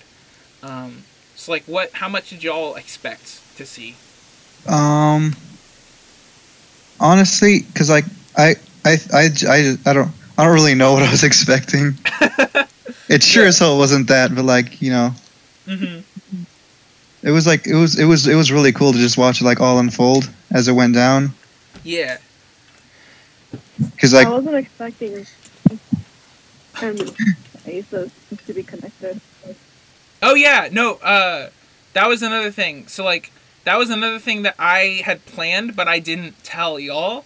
Uh, but just because I knew like geographically your characters were doing stuff in this like a similar area, and I knew that like um like okay that town could be a good target for harassment from this gang, so it, it would make sense for them to meet up like to have some kind of interactions. Um, and I don't know, I just thought it would be really cool if like okay, what if the like they met a long time ago uh, just kind of accidentally and had like shared the same like experience. And it was like it was like very different for both of your characters but it was like the same thing uh, i don't know i just thought that would have been that was like really cool and also just established some stuff about y'all and like your methods of like wanting to protect people around you i thought was really cool like the just kind of like heroism that's like inside of y'all a little bit all the time I don't know. I just thought that would be a really fun way to explore it because both of your characters were both trying to do the right thing, but like both of your characters saw it completely differently. Um, I don't know. I thought that was cool. Yeah. It, also, like I, I, I, I think um, oh, I forgot what I was doing, but I was doing something else. Like while uh, Surly did her part, so I actually didn't realize what was going on. Whenever you're like describing what was happening to me, Yeah, sort of worked worked out. yeah. No, for- I think I think that was cool too. Um, cause yeah, no, like that that is a good coinky dink. Um, and that did kind of work out. Um, so yeah, no, I like I feel like that's one of my favorite visions because I just because I got to like connect them and like it was really intense and like sad. Um, and also, um, if you uh, if I may cite my own like emotional terrorism real quick, um, in the uh in the in so like when you pick up the necklace uh, for the first time i edited in this sound uh, which is I, it was just I, I had the idea from this really good movie that y'all should check out called um, uh, for a few dollars more it's one of my favorite westerns if you follow my instagram you know i am a big western enthusiast um, and this is one of the best ones uh, where you have these two you have uh, two characters uh, who are v- from very different backgrounds going after the same goal, uh, and they just kind of have to team work together because otherwise they're going to be working against each other. And like, okay, well, we'll work together, best man wins, kind of thing. Um, and you think one of the characters all in it for the I mean, they're both characters appear to be all in it for the money. Uh, one of the characters just is actually like kind of a good person and is like, no, I'm gonna do this because like it's a good idea. And but then the other character is uh, in it for revenge, and you don't find that out for a while. But uh, the villain has this pocket watch that when he opens it, it releases like this um, this uh like musical chime, right? So it's like a music box thing, uh, and you never find out exactly why he has that. Um, until the very end. And also, the person who's out for revenge has a fucking matching one. Like, you find that out at the end, and it's so rad. Uh, so, I mean, sorry, a little bit of a spoiler, but it's like a 50, 50 years old, so I don't really care. Um, but like, it's really like that's like like just the idea of like okay, you have these two characters going after the same goal. One of them is really mad. The other one is like I just have like this righteous spirit kind of thing. Um, uh, like that resonated with, with me a lot. But also like the the idea because like the villain has this chime and you're like oh why do they have it? And then the main like the one of the main characters oh this motherfucker also has like the same pocket watch that has the same tune. And they both played at like the same time and it's like whoa! And it's this crazy thing. So um without going into too much detail about a movie that has nothing to do really with the rpg club um I used a chime similar to that uh, when you first pick up the necklace. Not necessarily to insinuate, oh, it's a music box, uh, but just because I had a real sick idea uh, because I like to use writing and editing to make people tear up and cry. Um, so, like, the moment that Max dies, uh, this pocket watch chime, like, starts. Um, uh, and when you get the necklace. And then when you see Max uh, again um, in that same time for when you um, like in the next episode, uh, like when you see him in your head for very briefly when you do the hope saving throw to try to save uh, Panera. Um, I have that chime also playing like under it and just kind of kind of like reflect back to that kind of thing. Um, I don't know. I just thought that was a cool motif. I don't remember exactly where I was going with it when I started talking about it, but um, anyway, yeah uh, is that was a very sad vision, and um, I kind of have to take a little bit of the blame for it because like. Um, this is the thing. Anytime you make uh, or like work with somebody else to make a character, like, and figure out all the trauma and stuff that they've gone through, like, you are partly traumatizing a person that doesn't exist, um, which is kind of wild to think about. So, I'm sorry for hurting your your characters very badly. Um, but luckily they're not real. Yay. So, hmm, yeah. Um, who else? Uh, let's get some other ones. Uh, what did y'all not expect to see in your visions? Um, the entire vision for me, at Yeah. least. Mm-hmm. Like, I know I talked with you about this, but like, I definitely wasn't expecting that. I was expecting, um, because previously, the guy that wanted, like, he'd give us whatever we wanted as long as we gave up something. I was like, oh, it's gonna be this same situation. I'm just gonna basically have to renounce my god, and they're gonna be like, just renounce your god. And I'm like, well, that's stupid. I'm not gonna do that. Mm, Um, so I was preparing for that. That's I was like, I already know how I'm gonna do this. I know how this is gonna go. And then Mhm. I get thrown to nothingness, and I'm like, what?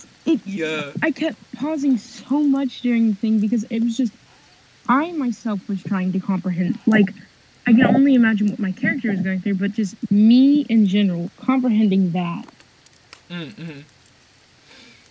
it was a lot more than I expected. And I was like, what would I, what do you even do in that situation? How do you even feel in that situation? Yeah. Um, and then also I know uh, when you got around to your answers, like to like what you like like, the deal uh, or no deal kind of scenario that uh, you had. Um, I know, like with me and Becca, we recorded that like after because she had to go earlier, which I mean that's it's fine, it worked out. Um, uh, so I don't know if y'all y'all probably didn't y'all I don't know if y'all have gotten to this point yet. Uh, no, actually you haven't because the episode hasn't been published. But um, uh, her choice, like by the end of it, was ba- like she could uh, give half of her life, or no, it was give all of her life to know that God is real and to go to the afterlife when she dies, or half of her life to like become a all powerful fate being like the one y'all were talking to, uh, so that she could just create a god to worship, like that kind of thing. Um, and also, I want to say that didn't ne- it didn't necessarily mean like I, I wasn't showing her that vision to say, oh, God isn't real, because that's like not at all the message I want to have. Uh, that would be like really gross and weird. Um, but the thing I was trying to create with that was okay. The, the scariest thing that could happen to someone who is really, really, really Christian is the idea that maybe there isn't you know it's just just like that question um i wanted to kind of explore um but I, I that wasn't to be like oh there is definitely no god like the idea was like um and as i've also i've talked about this with y'all privately um in the world of fantasy america every god exists in some capacity. Like every god like between like religions and mythologies and stuff like that like there are thousands of gods reigning over like this world and like a whole bunch of other worlds and stuff like that. So um like this is like an alternate earth type of thing. Um but it's not like like, like, like we have like the D and D pantheon and stuff like that, and we've already used several like D and D like uh, demonic princes and stuff like that. But like, yeah, like Jesus Christ exists in this world, like uh, God exists in this world, that kind of thing. Like, the Catholic Church is extremely prominent in the world's government, like that kind of thing. Like every state has two popes, like that kind of thing. Like we've already like kind of established that. So I definitely didn't want to lose any of that, and I wasn't uh, for anyone who listened to that and now is listening to this. I was not trying to establish that God isn't real in this fake show. Um, God is uh, in the universe real, but uh, I wanted to kind of freak people out and be like, okay, well, here, here's an idea, and it, it either like you could look at it as like, oh, God isn't real, or you could also just look at it as, oh, He didn't choose me to be in an afterlife, and so like, I just go nowhere, like that kind of thing. Because ultimately, like, even if you were to go to, if even if you were to go to hell or whatever, at least that's like you're still conscious, you're still doing things. But like, and like, yeah, that they suck.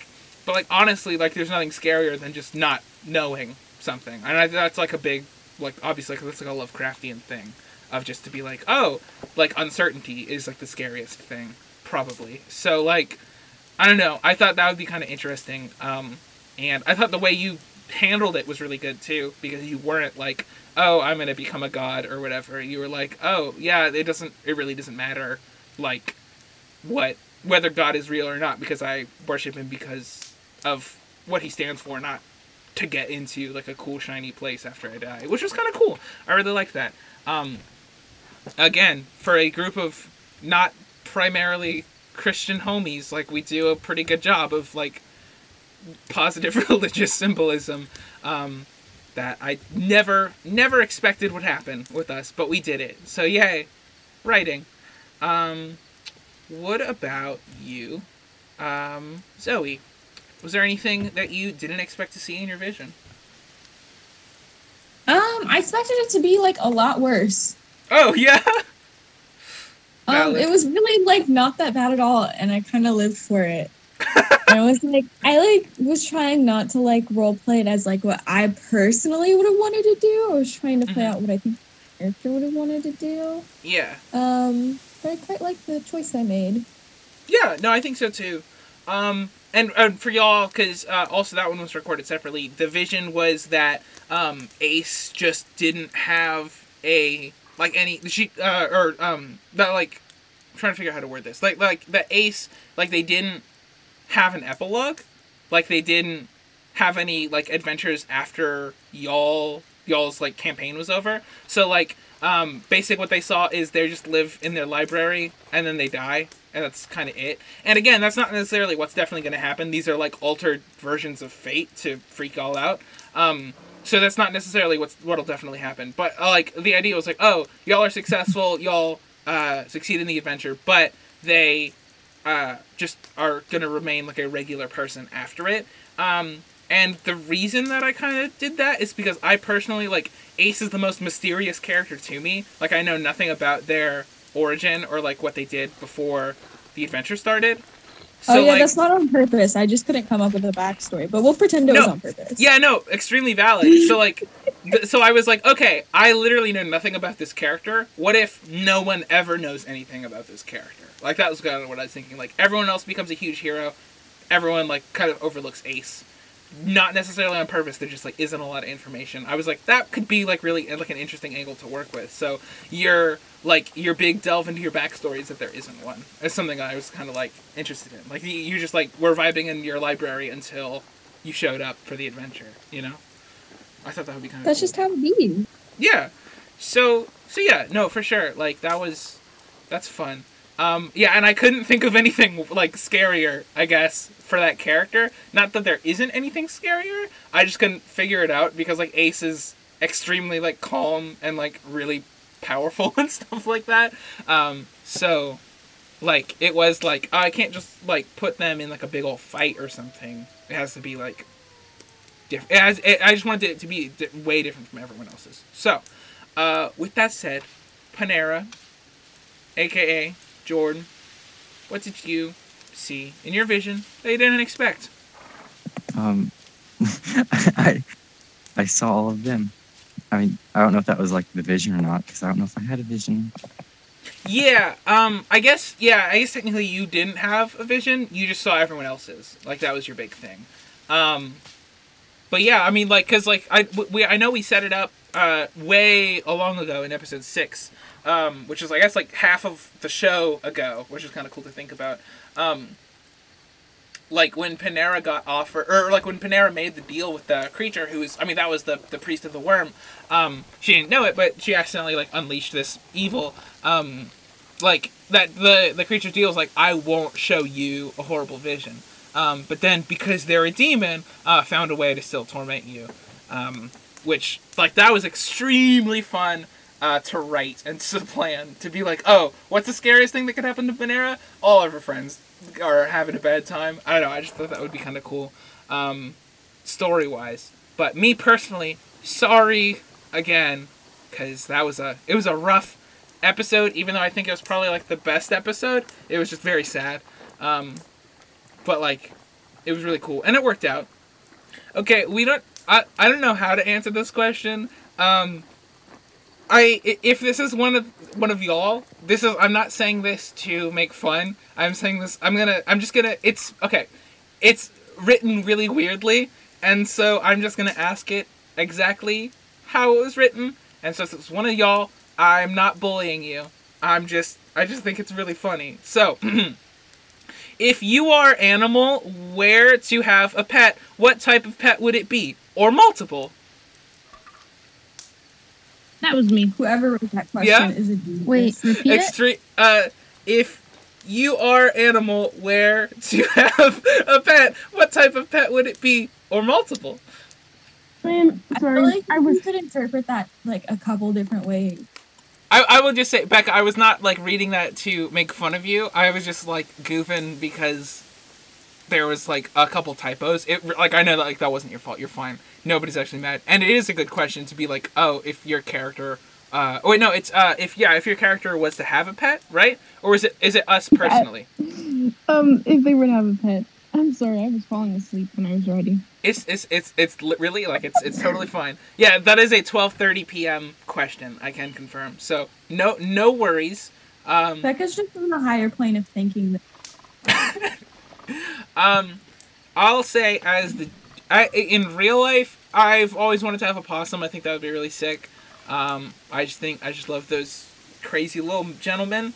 Um, and that I guess that'll probably be my choice because I can't think of. I mean, like ferrets are really cool, but they smell real bad and that kind of thing. And like, ferrets actually aren't that smelly. are they not that smelly? They're not. If you get like them stink stack sacks removed and like you like bathe them regularly, my friend has a ferret and it just smells like Okay. Yeah, no, I mean that's that's valid. So like yeah, like ferrets are great. I also like possums a lot. Uh, I have dogs and cats. I would love to get a cat and name it Magnus after Magnus Hirschfeld. Um, and I guess also the Adventure Zone. But I was thinking queer rights activist Magnus Hirschfeld. But um, like yeah, that would be really cool.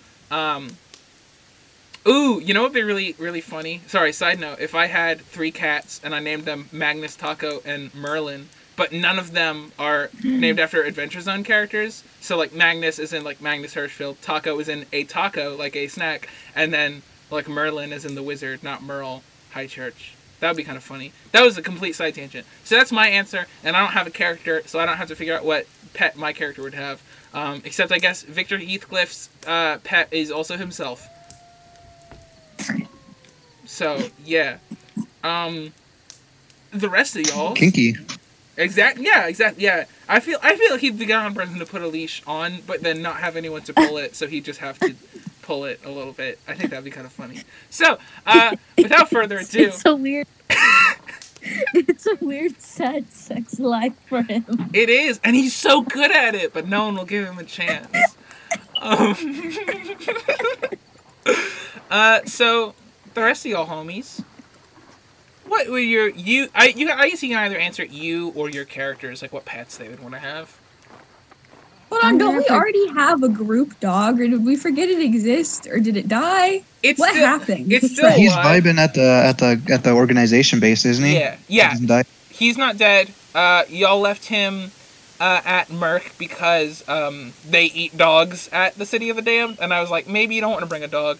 Um, but then I did give y'all an option that I'm very surprised. I, I'm not disappointed because it gave us Abel, who is the best character ever. But um, there was uh, there's an alternate universe somewhere where y'all uh, used experimental technology to disguise uh, um, Donkey the dog as a human person, uh, but still who has the mind of a dog.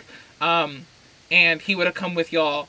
Um, and then I guess yeah, Amy would have just played that character, which is kind of wild to think about. Like that that was a very could have fate. played a dog. You could have you could have played a dog in a human skin suit. That would have been an incredible experience.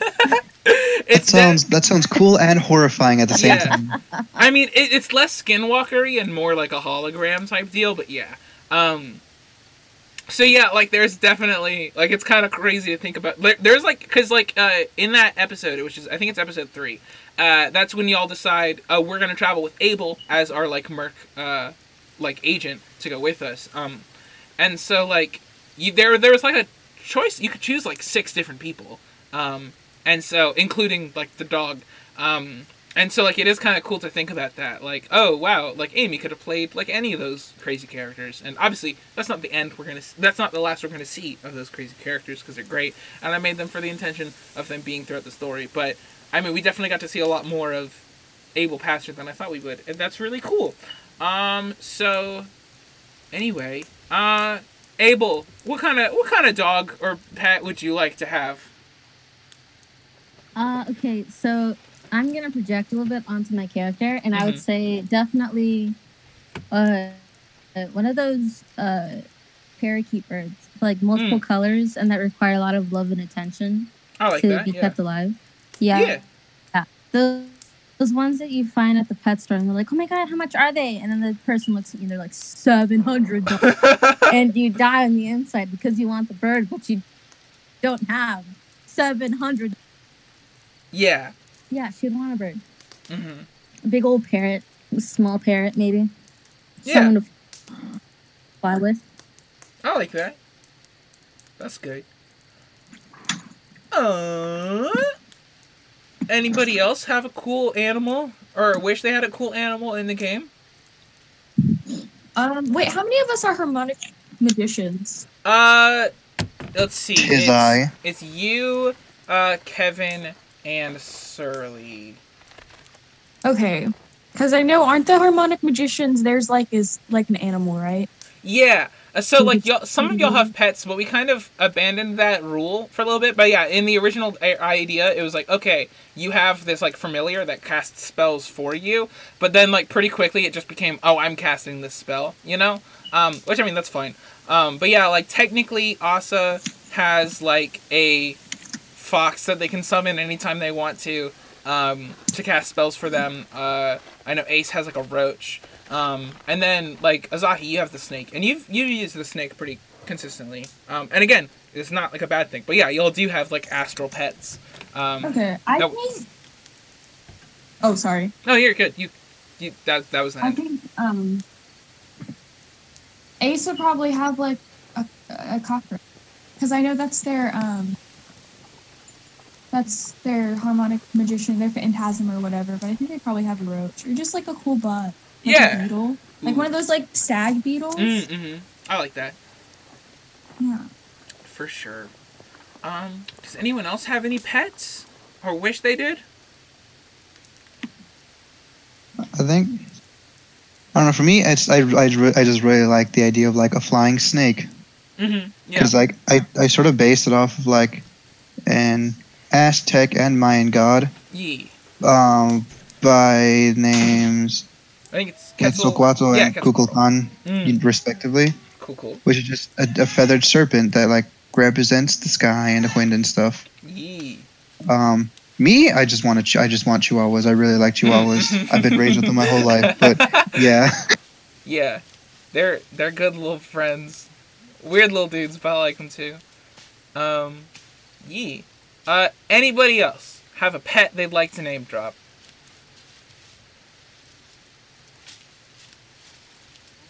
I feel like Grail doesn't really have a pet, but I feel like he has a thing for like birds. Mm. like just in general, like feeding birds, like bird feeders, like Yeah. you know. Mm-hmm. That's like the old lady in Mary Poppins feeding the pigeons. Yes. Like maybe they had doves church or something. I don't know. yeah. Um. Okay. So, any other conversational anecdotes about animals? Going once. Going Oh. twice. This isn't really. This has nothing to do with it, but it's an animal. Okay, Okay. I bought a wet specimen bee online. Wait. What? I'm very excited about it. Wait. What did a you wet do? specimen bee. So you know how you can get like the wet specimens in the jars and shit and Oh, keep them on shelves. Yeah. I got one, Oh, sick. but it's a bee. oh, cool. Okay. Yeah. And it's a little jar and it's preserved. And it's really cool, and I'm very excited about. it. That is cool. Okay, very sick. So, we got a question from Instagram, uh, and this person asks, "Truth or dare?" Truth. There. Yeah, True. Truth. I I, I usually pick truth. Dare. But, ooh, I I, I would. Because I'm not a coward. Yeah, I would I would pick dare, but I know I'm only just gonna be like, I dare you to tell me. You know what I mean? Like. And obviously, also, I'm, I'm uh, in a good relationship, so I can answer questions about my crush easily. And I don't really have a ton of secrets, I don't think. So, I pretty much just ace truth by being a complete open book and talking about weird, crazy things that you're supposed to keep secret. But I'm like, nah, bitch. I put that on my bio, that kind of thing. So, um, that that's my thing. Uh, that we that's probably the fastest question we'll answer. Uh, let's see. Um, just looking through the questions. Okay. Oh, okay. Uh, so it's two left from the anonymous pile. Um, and that might be it. I mean, I'll check the Instagram and stuff again. Um, but two two good questions. One, uh, this one comes from a very anonymous user, uh, and it just says, uh, "Can we just watch each other play video games one day?" And then there's uh, the little sad emoji, and then two fingers pointed together, and then a hyphen, and then it says Becca. Um, so no idea who asked that question, uh, but yes, absolutely in the near future, uh, off recording. Unless we want to do a let's play at some point, an a completely auditory let's play. Um, yeah, of course, yes, yes, Becca, we are friends. We can just hang out. like, yeah, we can do that. Um, name name a date and a time, and we'll be there. Um, so yeah, no, that sounds super good, and would be a good time. Uh, so one, I, I there's one more I think from the anonymous questions uh, that I'd like to get into. Um, so this question is actually like a really inventive question. Like whoever asked this is like I, I don't know. I just really liked it. Um, and it is uh, will Bread become a whole human and transform into a knight, or will he just be a sword with an eye, arms, and legs? Um, so I will say, in terms of just my knowledge of the future, I have no specific plans for him to turn into a human or to turn into a knight. Um, but and whether he gets more arms, eyes, and legs, I think will be up to mainly Panera, but to the rest of the group. Uh, but that is a really dope thing. I really like the idea of him like transforming into like a loyal human knight kind of thing. I definitely like he's definitely has big paladin energy. Um, but instead of a god, he has a mistress. Um, I don't know. I, I like. I really like that. Uh, does anyone else have any thoughts as to Bread Bowl becoming a person? I think that'd be dope. Ye- I mean, this would be really cool. Yeah, I think that would be cool too. Um, and we definitely, uh, I don't think this goes into spoiler territory. We have established um, already that um, somewhere like early on that Bread Bowl had a life before, like like he hasn't always been a sword forever kind of thing.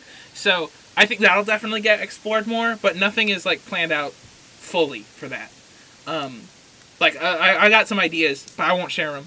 Uh, but like whether he will turn into something, whether he'll transform. Like I mean, obviously his love for Panera is immortal. Um, so it doesn't. I don't think it really matters whether he's in a sword or not. Um, yeah. So I don't know. I don't know. That's a cool idea though. Um, does anybody have anything to add to that? When are you gonna give us more NPCs? Oh man, actually very soon because we're about to start a new arc. So I I closed the door on several uh, NPCs, uh, like with the monk and with uh, Saint Kalpa because I was like, okay, this is so many characters, and also uh, P is uh, P ran off towards the end to uh, do something, which obviously I mean she's not done. I love her. Um, so like there's like, like all the City of the Damned uh, NPCs are you know still in the City of the Damned. Y'all are not. So you're gonna go into a new area and you're gonna meet a ton more characters. And I'm really excited to both make and play some of them because I already have some of them planned. Uh, the next arc is gonna be pretty sick. I think. Uh, I don't think it'll get as like like it's not gonna be as dark. I don't think it'll be like just really like a really cool, very Dungeons and Dragons kind of thing.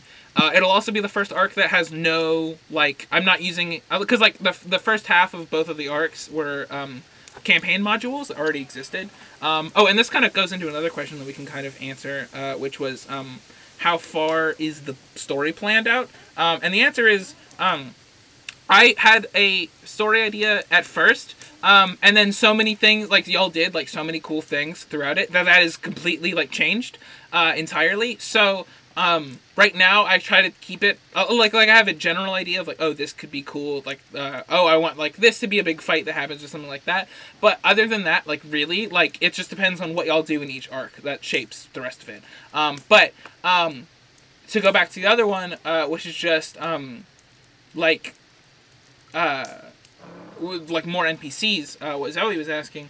Um, there definitely will be, uh, and who knows how many of them will be like small items that y'all can carry around, or um, like exactly what is gonna happen. Um, and like who who exactly you'll meet. Like I have some really cool ideas for characters. Um, there's gonna be like a lot of them. Um, I think in this next one. Um, and because it's not gonna be as dark, it's gonna be a lot easier to like them. I think. Um, but uh, I don't know. It'll be really cool. Um, and I'm excited for it.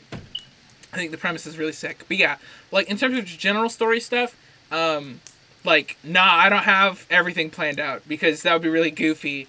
In a me, it's it's literally like a choose your own adventure. Like y'all are living through it. So whatever happens is going to um, uh, like be shaped by y'all's decisions or like what y'all discover along the way. Like I don't have like a main villain or anything planned. Like I have some some like obviously like Alvarez like probably so far the bigger villain that y'all have met. Uh, but like he's not necessarily like there's not necessarily like one central antagonist. It's not going to be about like oh defeating like an ultimate evil or something like that. So um, yeah, no, this could, it could go a ton of ways. I think. Um, and we have not really even. I mean, okay, yeah, we've scratched the surface quite a bit, but we haven't like broken the ice in terms of how far we are in the story. So yeah. Um any other like questions and stuff about that? Wait, Becca, Yes, when are you gonna use Bard in a jar again? I will be using Bard in a jar again. I miss him. I miss him too. I'm just deciding when I want to pull him out. Mm. Well, and it's also been true you've been away from him for like 3 episodes. So, yeah. But now y'all have all your things back. Yes, I was thinking if I couldn't, because when I asked him if I, that one dude who wanted me to renounce my faith, if I Mhm. could grab anything, I was going to grab one thing, and that was Bard in a jar. He was the only thing I wanted. Yeah. But then he's like, renounce your faith, and I was like, "Mm, no. Yeah. Wait, so our characters have everything back, right? Yeah, so you have all your items and stuff. Does that include the uh reverse Yes. Yeah, and no, interchangeable hat? and- yes. Yeah, Okay. you have that again. God. hmm Off topic, you know what would be really funny? What? What? A reverse Uno card that like actually worked. Anyway, so. Ooh, ooh. Actually, okay. Uh, I might add that to the Bucky's items thing, the random generator, because obviously, like, I like I created like a bunch of items for everybody. Actually, I went through that list again recently because we're prepared. Like the next uh, episode will be like an interlude thing, uh, so you'll like have some time to shop and stuff like that. Um, I have to figure out exactly how that's to be because y'all are not anywhere near the Merc headquarters. Um, but um, like with with uh with Bucky's like random item generator, and I think this was before Amy's time. But basically, you go to Bucky's and there is a, a bag of holding that he has. That you can just reach in and pull out any item.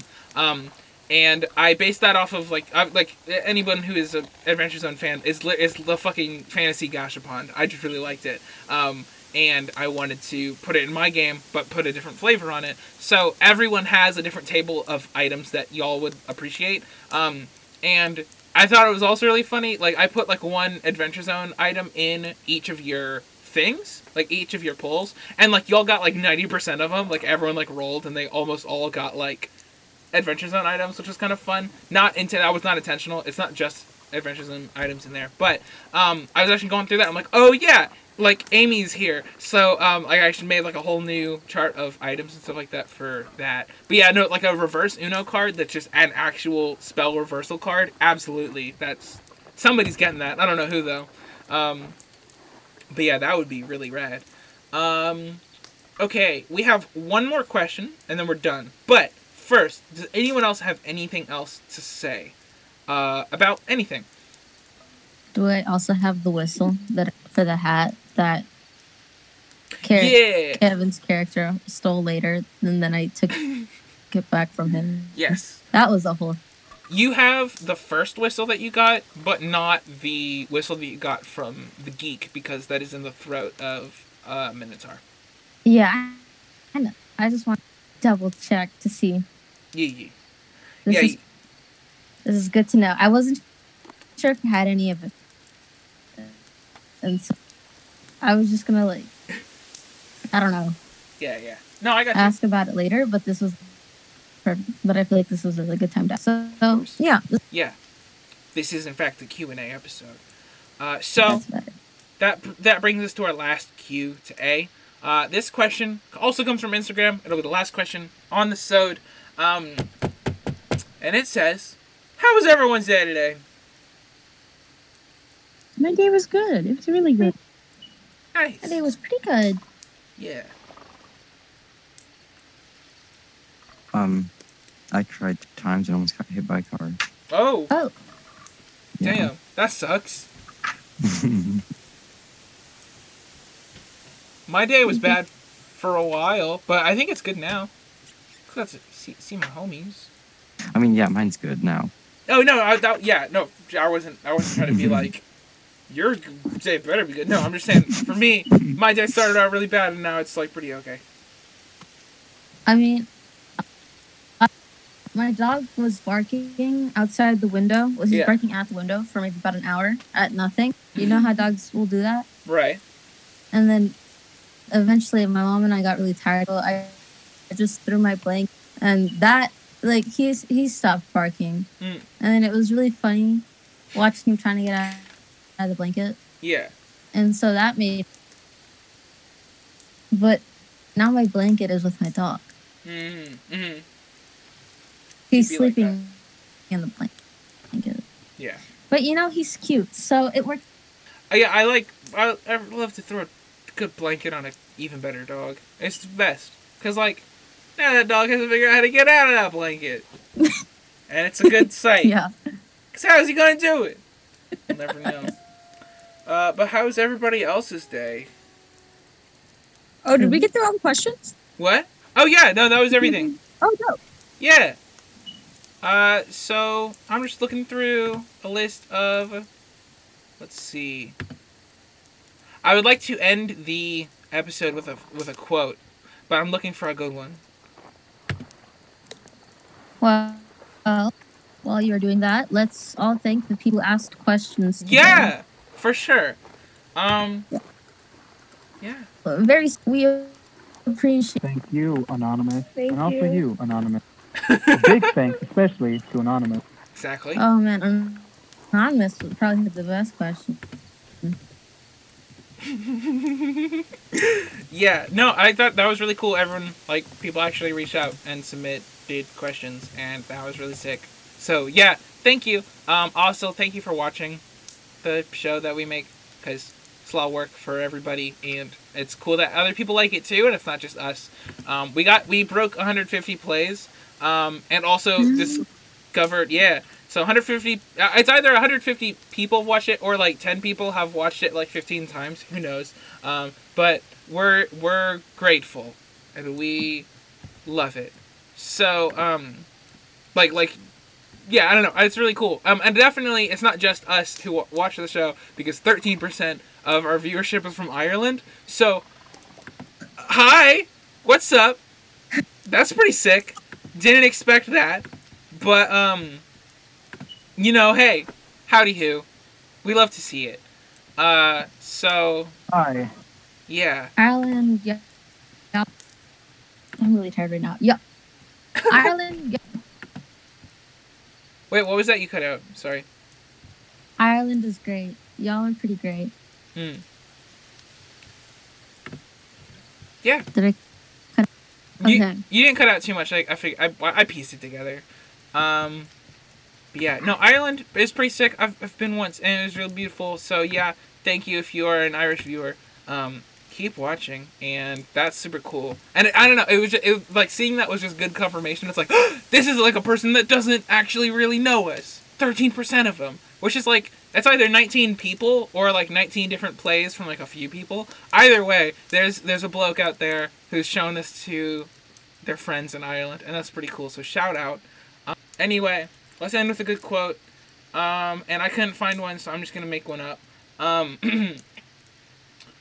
uh, um, I sure do like on a Wednesday morning to eat a big old jar of uh, M and M's. Um, unfortunately, some motherfucker put dropped a whole bag of Skittles in the bag of M and M's, and so it's just a whole bunch of different colors, and I have no idea which one's chocolate and which one's fruity. There's no way to tell because it has been multiple days, and the M's have rubbed off, and the Skittles have no way of distinction. So except for the bright colors. Uh, but did I mention I'm colorblind? It has been a very rough week for me. Uh, and that quote is from H.P. Lovecraft. Um, he said that. Um, and he also said a lot of racist things. Uh, but he also said that. Wait, did he? Oh yeah, H.P. Lovecraft kind of a bad dude. Um, so Oh, yeah, yeah, but he did some cool stuff. But yeah, I mean, yeah, yeah. So anyway, uh, uh, love love the game, hate the player, I guess. Uh, and yeah, that's the, the thing. Anybody else have any closing statements? Peace out. Peace out. Bye. Have, have, a, have a good day. Bye. And please Bye. send me food. I'm, I'm Do no harm. Take no shit.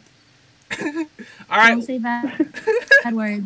Smile all the time, even if even if you have to lie to yourself. Exactly. Um. Yep. So, uh, yeah, we'll see y'all after the next arc, or not, not y'all who are who are with me. I'll see y'all like anytime, but you know what I mean. Okay, bye.